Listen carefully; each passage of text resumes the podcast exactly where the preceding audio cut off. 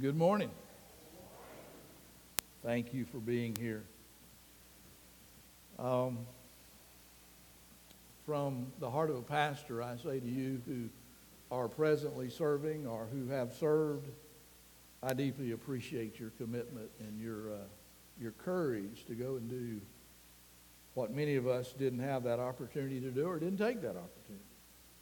I never was in the military, but my father was, and I deeply appreciate the military community.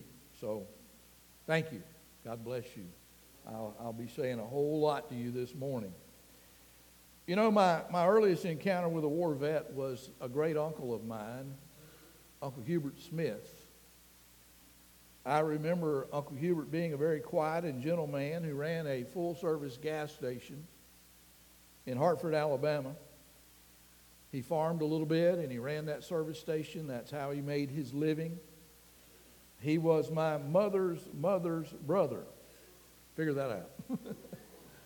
I didn't have any aunts or uncles because my mom and dad were both only children. But my great uncles were near and dear to my heart. And Uncle Hubert was one of my favorites. I got to go stay with him a few times and really enjoyed those moments. There were 5 boys and 4 girls in that family. And to the best of my recollection, because there's nobody to talk to anymore, they're all gone, I think all 5 of those boys served in the military in some capacity. Growing up, I remember different ones of the family talking about Uncle Hubert's service in World War II. I remembered early on hearing that he was captured by the enemy and was in a prisoner of war camp for some time. I was always under the impression that he had been captured by the Germans, but later on I found out that he had actually been taken prisoner by the Japanese. One of my uncle's sons, my cousin Jackie, whom I always have called Uncle Jackie, he sent me an article a couple of years ago with some information that he had received from a friend that nobody in the family knew. We didn't know much about Uncle Hubert's time in the Army and serving in the war. And the reason for that was he never talked about it. He didn't say anything to his kids, didn't say anything to his wife.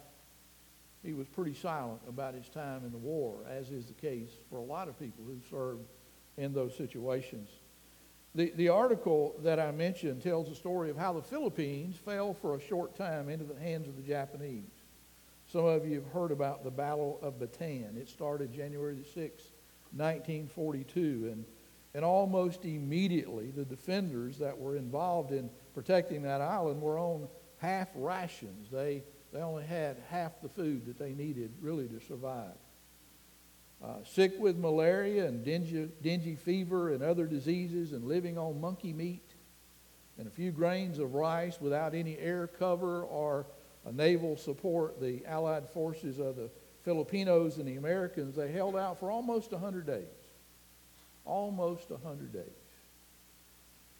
That's when General Edward King, the U.S. commander of all ground forces on Bataan, surrendered his thousands of sick and innervated and starving troops on April 9th, just 3 months and 3 days after it all began. The article that I have reads as follows. It says, after months of fierce fighting, the exhausted Allied troops defending Bataan surrendered on April the 9th. The Japanese forced their Bataan prisoners, many who were sick and near starvation, to march to a prisoner camp nearly 60 miles away. Only much later did the public learn what these prisoners had to endure. About 76,000 prisoners started out, but only about 54,000 of those on the Bataan Death March reached the camp. They lost 22,000 men in 60 miles. One of the survivors later recalled the account this way. He said, anybody who could walk, they forced them into a line. If you fell out to the side, you were either shot by the guards or you were bayoneted. You were stabbed and left to die. Some were even beheaded with swords. Somehow, my Uncle Hubert made it through all of that by the grace of God. And there's even a picture of him coming off a landing craft right behind General Douglas MacArthur. I don't have any idea what that story was about, that relationship was, but I've seen that picture. I have a copy of it on my phone. And by the way, of the 22,000 Americans, the soldiers, the sailors, the airmen, and the Marines that were captured by the Japanese forces there on the Bataan Peninsula, only 15,000 of them returned to the United States. That's a death rate of more than 30%. 30%.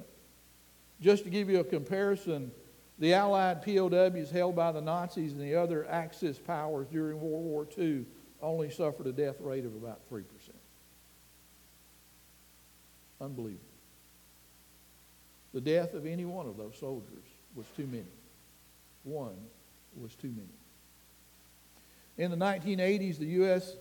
officially recognized the suffering and the sacrifice of those veterans by awarding them with Bronze Stars and eventually classifying them as 100% disabled so that they could get government pensions.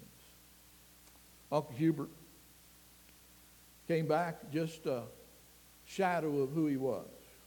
I never remember Uncle Hubert ever being over about 120 pounds. He never regained what he had once lost. He, like so many other veterans, came home from the terrible war, and they said little, and he quietly worked the rest of his life, changing oil in cars and pumping gas for people, serving the people there in Hartford, Alabama. But isn't that what veterans do? They continue to serve because that's a part of their heart. I looked up the term veteran in Webster's dictionary, and this is how it reads. Old. Anybody can attest to that? Yeah. Old and experienced. Long practiced. Long practice, especially in the art of war and military service. We're blessed as a nation to have a lot of veterans. If you've ever gone to Arlington Cemetery, it breaks your heart. What a testimony to those who have served our country and served so well. We have a lot of veterans in this country, and you know, when we stop and think about it, there are a lot of veterans. There are a lot of different kinds of veterans. A lot of you people today are caught up in football. There's a lot of football veterans and a lot of baseball veterans. A lot of veteran athletes of all kinds. There are veteran shipbuilders. Yeah, veteran shipbuilders.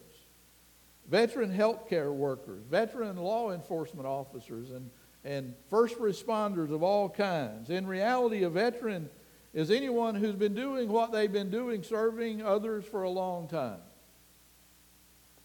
If you're a grandparent, you're a veteran. Praise God for grandparents, amen? There are 5 typical characteristics of a military veteran. They are known to live by a strict warrior ethos bound by virtues such as honor and courage and commitment and loyalty and integrity. These fundamentals become a clear part of their DNA. It is who they are. It's what they do. So many who choose to employ veterans know that character is the foundation on which all else is built. They know that veterans understand the importance of these principles in building strong teams. Companies also know that veterans have a proven track record of trustworthiness and that they live by a strong code of ethics and core values. It has rightly been said of you who are veterans, your strength is inspiring, your dedication unwavering, and your sacrifice, well, it's unending. Thank you for protecting our freedom, and thank you for protecting our country so that we can have the opportunity to live the life that we want to live. Thank you for your service, and thank you for your sacrifice. Thank you for taking care of our country and its citizens. Thank you. I thank you. We appreciate you. Ronald Reagan said, "We remember those who are called upon to give all a person can give, and we remember those who were prepared to make that sacrifice if it were demanded of them in the line of duty, though it never was.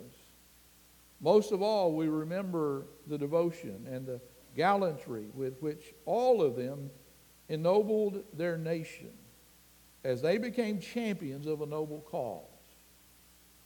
Ronald Reagan also said, Freedom is never more than one generation away from extinction. I hope you hear that. You know what? Without veterans, freedom is lost. We need to be making more veterans all the time. I mean, it's the way we hang on to that freedom. I firmly believe everything that Reagan said, and I'm deeply concerned because today so few are standing up and getting in line to serve. I wonder if we could man an army today that we might need. Elmer Davis said, this nation will remain the land of the free only as long as it is the home of the brave. What a powerful statement. George Washington said, the willingness with which our young people are likely to serve in any war, no matter how justified, shall be directly proportional to how they perceive that veterans of earlier wars were treated and appreciated by their nation. Stand up and pay attention. Douglas MacArthur said, the soldier above all others prays for peace, for it is the soldier who must suffer and bear the deepest wounds and scars of war. You understand? Dr. Billy Graham said, courage is contagious. We need some courage. Courage is contagious. When a brave man takes a stand, the spine of others are often stiffened. We certainly need more brave men and women serving. Will you pray with me? Oh God, I ask you to bless and keep strong all of our veterans, those who have served in so many different ways across our land and around the world. Thank you for the veterans that we have. And oh Lord, please send some more who love you first, but then also love our nation and the citizens of this nation. Oh God, please bless our veterans today with a special portion of your grace and mercy. Give them peace and rest in their hearts. In Jesus' name, amen. The history books are full of stories about great and wonderful veterans who have sacrificed and served others. I did a little bit of word study this week, and the word veteran, just like the word Trinity and rapture, is more referred to than actually used in the Bible. You don't find it much. Found it a couple of times. Second Chronicles chapter 17, verse 17. It reads, from Benjamin, the tribe of Benjamin, there were 200,000 troops equipped with bows and shields. If they had 200,000 bows, how many arrows would they have? That's a lot, man. For us who bow hunters, we appreciate that kind of thing. But anyway, he says, they were under the command of Eliada, a veteran soldier. There's a translation that refers to him as a valiant warrior. We don't know a whole lot about him other than he was a commanding officer who was experienced in making war and leading troops into battle. Thank God for those men. Ezekiel chapter 27, verse 9. It reads, veteran craftsmen of Gabal were aboard as shipwrights to caulk the seams. You got to think back about that. I mean, they built those holes out of wood, and they leaked a little bit, and so I can just see. You got to have somebody that knows how to plug leaks, right? Or else you go down with the ship. There was a couple of summers that my dad got me a job with a veteran craftsman by the name of Clem Carter. Mr. Carter was a native of the Grand Cayman Island, and he grew up going to work with his father when he was just a small boy. His father was a shipwright, and Clem went to the shipyard with his dad starting at about age 5. And he started learning the trade of building ships and boats with wood with your bare hands. That's how they did that back then. Mr. Carter later turned that knowledge of that trade of woodworking into a woodworking shop where he built some of the most beautiful cabinets I've ever seen in my life. There was nothing that man couldn't build with his hands, with wood. He built a 38-foot cabin cruiser that he actually lived on, all made out of teak and mahogany, some of the most beautiful woodwork you've ever seen. He built my mom and dad a set of kitchen cabinets after Mom burned the kitchen up. She was busy talking on the phone, imagine that, and the kitchen caught fire, and so Daddy had to put some new cabinets in there. And Clem came in, and he measured everything, and it was an old Jim Walters house that, if you know anything about those old houses, they didn't have a square corner in them nowhere. And when Clem built those cabinets, and I promise you, when he brought them in and hung them on the wall, you couldn't put a dollar bill between the cabinet and the wall. They were perfectly fit. Well, he was a craftsman, a veteran craftsman. The Apostle Paul, later writing to the Church of Rome, mentions the name, several names of his friends that he had served and of people who had served him, and he makes mention of one in particular whom he referred to as a doikimos. A doikimos. As a person who had been approved. Romans 10:16. He says, "Say hello to Apelles, a tried and true veteran in following Christ." Now the whole idea behind Paul's choice of wording here was to honor Apelles as one who had been tried and tested as a Christian servant. He was a veteran Christian. We need more veterans in the military, but praise God, we need more veteran Christians. Are you hearing me? We need that. Often the Greek word used here was used for precious metals such as gold and silver that had passed the test of purity. Now, we don't know exactly what his field of service was or even what his spiritual gifts were, but however and whatever he did to serve the Lord by serving others, he served well and was a faithful veteran believer. We do know his name, and that's important. We know his name because Paul remembered and honored him. Paul recognized his service. Now, the Apostle Paul was also a veteran of walking with the Lord who appreciated others who were themselves veteran believers. What's that old saying? It takes one to know one. If you are one, you can appreciate others. In 2 Timothy chapter 4, verse 7, Paul says, "I have fought a good fight. I have finished the race. I have remained faithful." Paul took just a moment to reflect on his life as a veteran believer. Now, he wasn't enlisted in the Jewish army, not even in the Roman army, but he was in God's army. He was enlisted in God's army, and when he wrote to Timothy, he said to him in 2 Timothy chapter 2, verse 3, he said, "Timothy, endure suffering along with me as a good soldier of Christ Jesus. And as Christ's soldier, do not let yourself become tied up with the affairs of life, with the things that are going on in the world, for then you cannot satisfy the one." Now, who's he talking about? Talking about God. If you get tied up in all the affairs of the world, you cannot satisfy God who has enlisted you in his army. Paul was in the Lord's army. He learned how to fight a good fight. Paul had lived a life in which he breathed every breath and lived every moment in service for the Lord. His was a life that, in which no sacrifice was too great and no commitment was too demanding.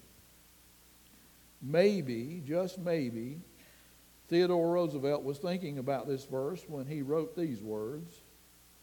"It's not the critic who counts, not the man who points out the strong man stumbled or where the doer of deeds could have done better. The credit belongs to the man who is actually in the arena, whose face is marred by dust and sweat and blood, who strives valiantly, who errs and comes short again and again, because there is no effort without error and shortcoming, who does actually try to do the deed, who knows the great enthusiasm, the great devotion, and spends himself in a worthy cause, who at worst, if he fails, at least fails while daring greatly. Far better is it to dare mighty things, to win glorious triumphs, even though checked by failure, than to rank with those poor spirits who neither enjoy nor suffer much, because they live in a gray twilight that knows neither victory nor defeat. Wow. Paul was a man that lived his life with no regrets. Oh, that we could say that. There was in Paul no sense of unfulfillment or incompleteness. He had given his life fully to the Lord, and he had truly lived his life to the fullest. Everything that God had gifted and enabled Paul to be able to do, he had done. He had done well. John MacArthur writes, "There can be no greater satisfaction and certainly no more glorious way to end the Christian life than to know, as he did, that you have fully accomplished all that the Lord has called you to do."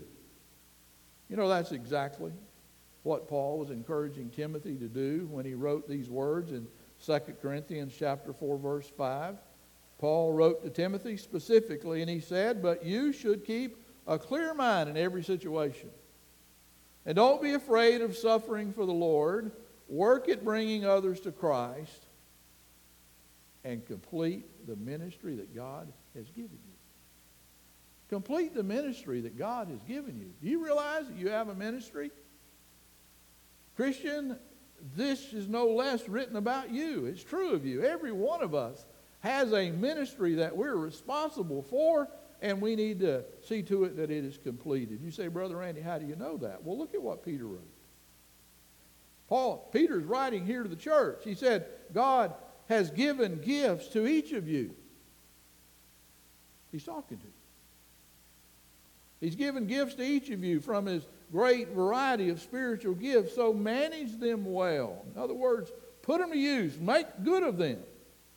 Manage them well so that God's generosity can flow through you. He said, "Are you called to be a speaker?" Are you? Then speak as though God himself were speaking through you. Are you called to help others? Do it with all the strength and energy that God supplies. Then God will be given the glory in everything through Jesus Christ. All glory and power belong to him forever and ever. Amen. So how do we do that?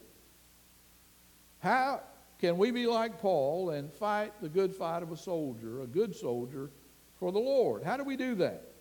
Well, Paul gives us the answer in the three short phrases of verse 7 in chapter 4 of 2 Timothy.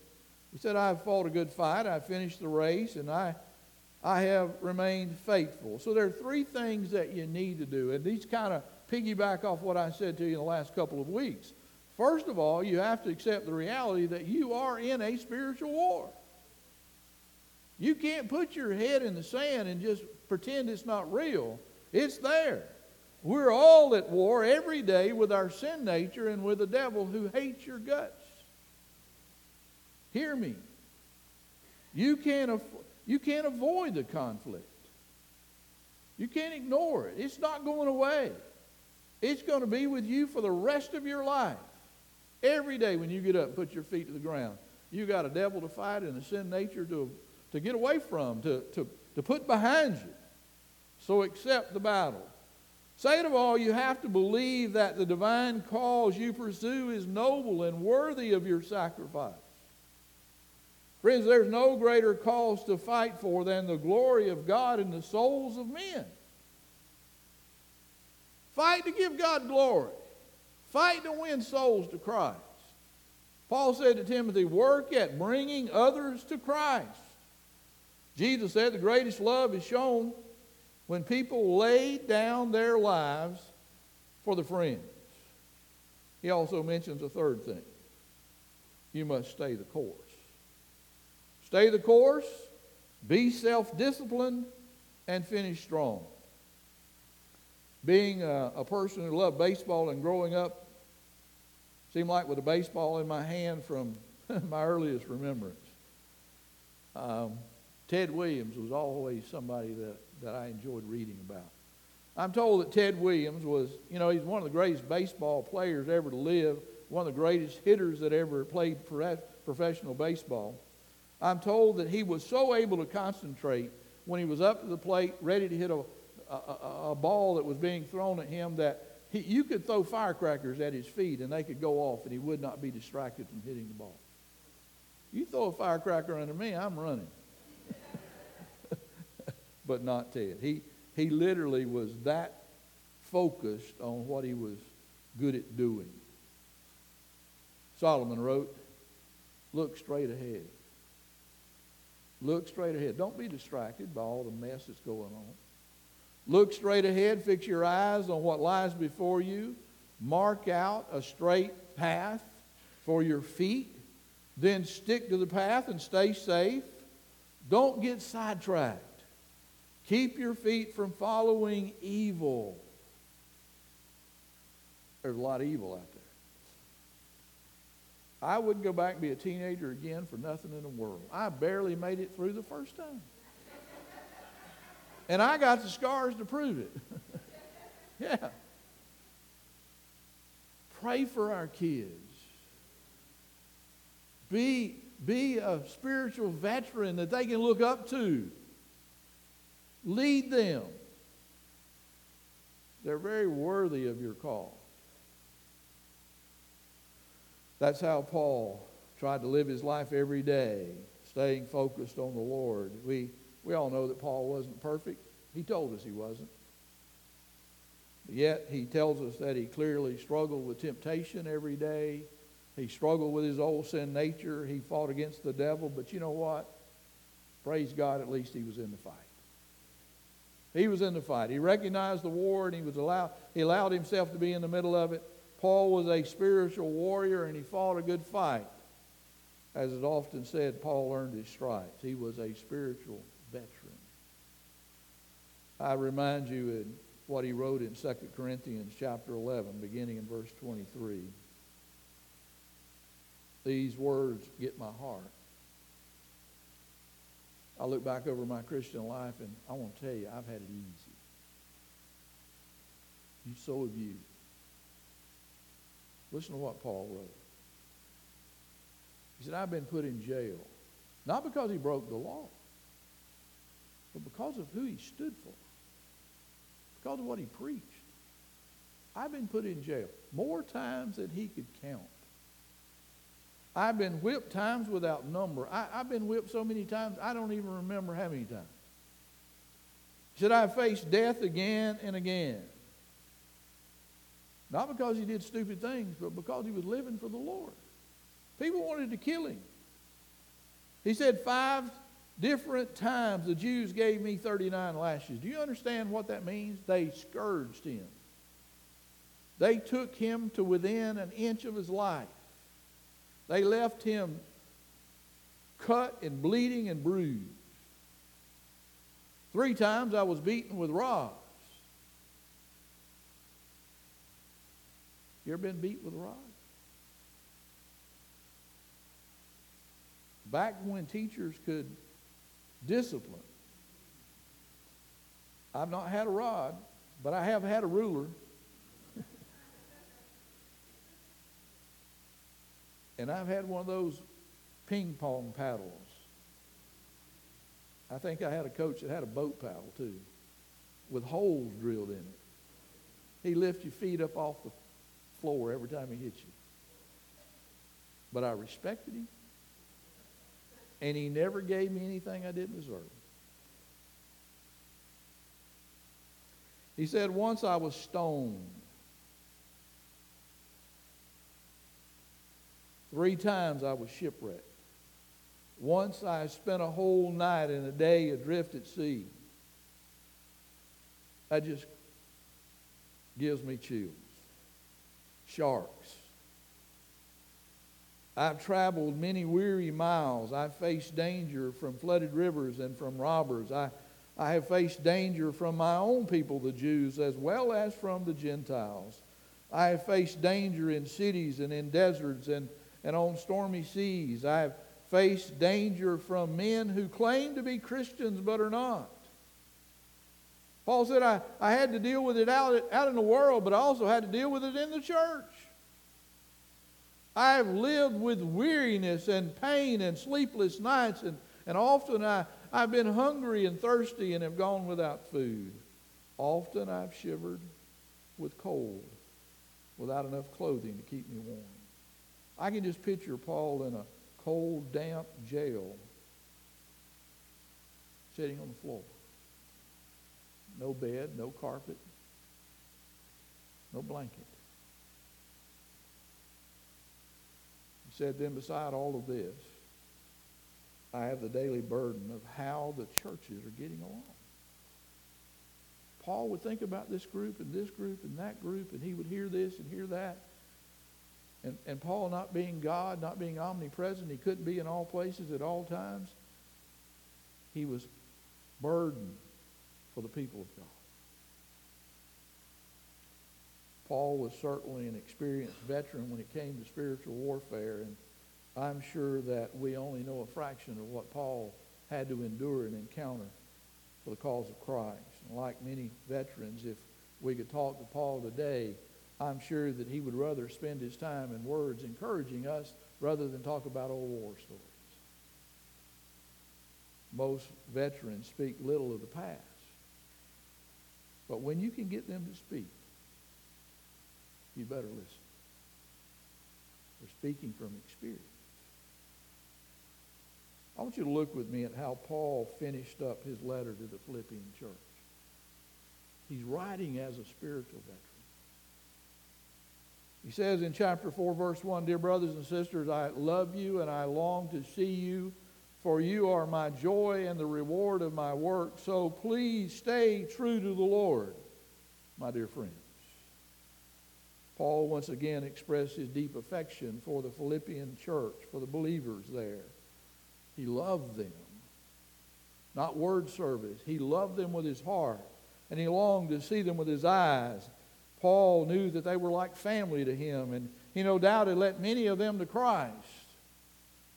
They were the fruit of his ministry to the Lord. The New American Standard Version Bible translates what Paul said here as stand firm in the Lord. The Greek word that he used here is a word that often describes a soldier at his post or at his watch in the night. It very much resembles a military command. You are to stand your ground. Stand your ground. In chapter 1 of Philippians, verse 27, he writes, But whatever happens to me, you must live in a manner worthy of the good news about Christ as citizens of heaven. And then whether I come and see you again or only hear about you, I will know that you are standing, look at this, standing side by side, fighting together for the good news. Can you see that picture? Believers standing side by side, fighting for the good news, the glory of our God. Paul is saying that we're to partner together in ministry as a church. We're to pool our spiritual giftedness together so that we can accomplish much for Christ. We are to be unified, living in harmony and peace. We're to have the mind of Christ and the purpose of God in our heart. When Paul wrote these words, he had great expectation for this group of believers. He knew that they had great potential for the kingdom of God. He knew that there was so much that God had brought them together to accomplish. But he also knew that they, just like other churches, would have an enemy named Satan, whose goal would be to divide and neutralize so that their spiritual effectiveness would be naught.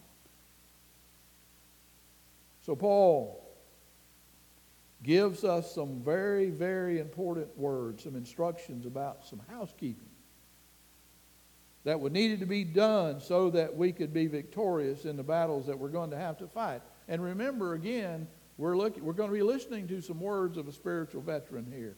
And we need to listen when veterans speak. So what does Paul write? In verse 2, he says, settle your differences. He nails it. Settle your differences. He said in verse 2, and now I want to plead with those two women, Euodia and Syntyche. Please, because you belong to the Lord, settle your disagreement. Put it aside. It's not that important. And I ask you, my true teammate, to help these women, for they worked hard with me in telling others the good news. And they worked with Clement and the rest of my co-workers, whose names are written in the book of life. Somehow, Satan had managed to divide these ladies so that they lost sight of the big picture. But what made matters worse is that their problem was spreading throughout the church like a cancer, and it needed to be stopped. It needed to be settled. And Paul's solution was simple. He said, you need to agree in the Lord. Agree in the Lord. They needed to get on the same spiritual page for the sake of the gospel. He said, settle your differences. That's true of all of us. We need to put those petty things aside and focus on being what God wants us to be. Second of all, he says, learn to rejoice in verse 4. Learn to rejoice together. Side by side, rejoicing. He said, always be full of joy in the Lord. I say it again, rejoice. Let everyone see that you are considerate in all that you do. And remember, the Lord is coming soon. I'm telling you, it can happen any moment. You know and I know that we cannot control what goes on in our world, right? There's just so many things out there that are not within my control. I can't make them change or work. I certainly can't control the growing problem of traffic in the Isle of Wight County. Can I hear an amen? It's getting ridiculous, but there's nothing I can do about it. I can't control what is going on in D.C. with politics and politicians. I can't control it, neither can you. I can't control my health. I can't stop all the aches and pains. It doesn't matter how much Bengay I get. It only does so much. But you know what? I can choose to have a good attitude. I can choose to smile. I can choose to be joyful. And you can too. You can choose to rejoice. And that's what Paul's talking about. In fact, he says you must choose to rejoice in order to experience the joy that God has promised you. You got to choose to do that. Joy is a choice. It's a choice. So if you want to walk around with a frown on your face, that's a choice. But don't blame nobody but yourself, okay? Notice what else he says. Beginning in verse 6 and 7, he says, stop worrying and start praying. Stop worrying and start praying. He says it simply. Don't worry about anything. Instead, pray about everything. Tell God what you need and thank Him for all that He's done. If you do this, you will experience God's peace, which is far more wonderful than the human mind can understand. His peace will guard your hearts and minds as you live in Christ Jesus. Paul kept things simple. I love that Paul was a simple man. He and I are kind of, you know, simple minds, think alike. Listen, the divine antidote for worry is simple. It's prayer. It's prayer. Here's a spiritual principle for you. The more you worry, the less you pray. But the more you pray, the less you worry. So if you want to call me and tell me what your problem is, that's fine. But I would say, come, let's join hands and get on our knees and let's pray about it. Prayer makes a lot of things go away. So do you want to be known as a warrior or as a prayer? A worrywart or as a prayer warrior? Leave a legacy. Be a prayer. Be a prayer. He goes on to give us a fourth thing. In verse 8, he said, think godly thoughts. Think godly thoughts. You can control what you think about. You really can. Paul understood that God is the one that gives us peace, but it's our responsibility to hold on to that peace. No believer, no church wants to lose their peace in the next hour, the next day, or anywhere out there in the future. So we have to learn to think on good things, dwell on certain things, Paul says. Look at what he writes. And now, dear brothers and sisters, let me say one more thing as I close this letter. Fix your thoughts on what is true and honorable and right. Think about things that are pure and lovely and admirable. Think about things that are excellent and worthy of praise. Several of you said to me this morning that you've listened to Tony Evans lately. Well, I want you to hear what he says today. Okay? He said, one of the reasons that we don't keep our peace is because we tend to dwell on things that are set in opposition to the peace that we're asking God for. We mull over a lie or over bad things that could happen. You know that 95% of what you worry about never happens? He said you mull over bad things that could happen, and if we continue to entertain messages that work against our peace, anxiety will soon return. We must therefore ask ourselves if we are able to praise God for the things that we're dwelling on. So whatever you're worried about, can you praise God for that? Can you? If you can't, notice what he says. If you can't, then you will soon lose the peace that God has given us. Stop worrying about it. Pray about it. Leave it in the hands of God. Notice what else he says. He said, put to practice what you've learned. Put to practice what you've learned. You know, that's what a veteran does. It is. And Paul was certainly a veteran when it came to living the Christian life. The beautiful thing is that Paul didn't just tell you how to do it. He showed you how to live. That's why he was able to say these words.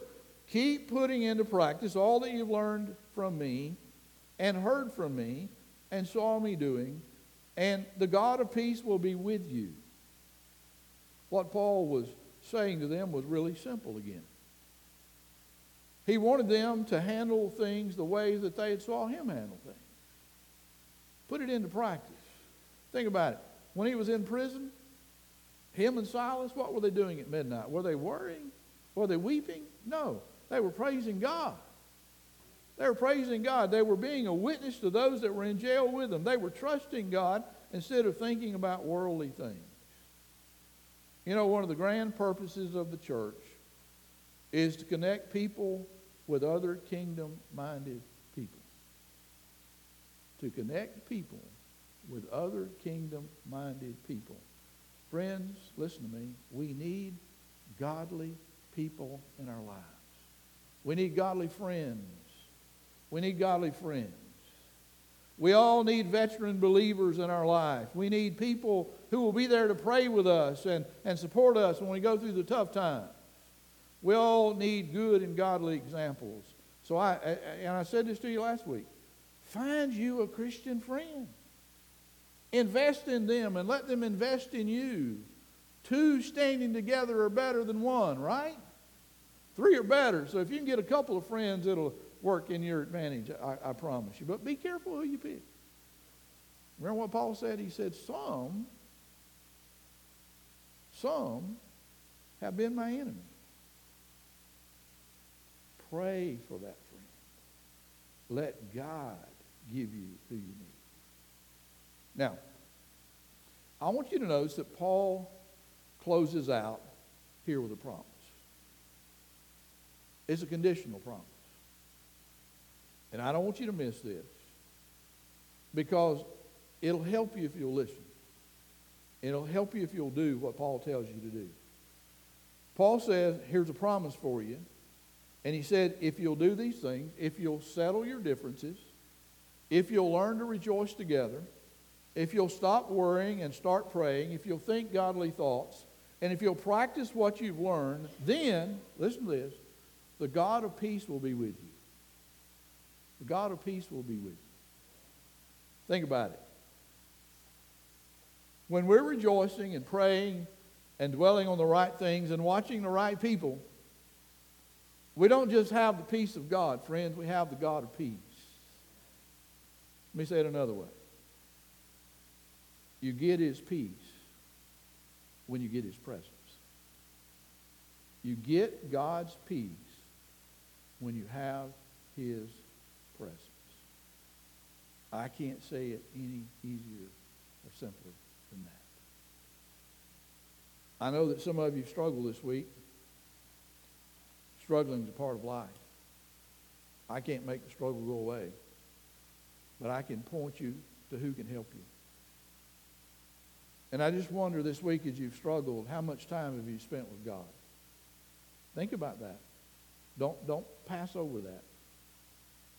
When you've been at your lowest point, when you've struggled the most, who have you called? Have you called a friend to complain? Have you put it on Facebook? Or have you opened your Bible and let God speak to you? And have you taken time to speak to God? You see, when you have His presence, you have His peace. So here's my question to all of us.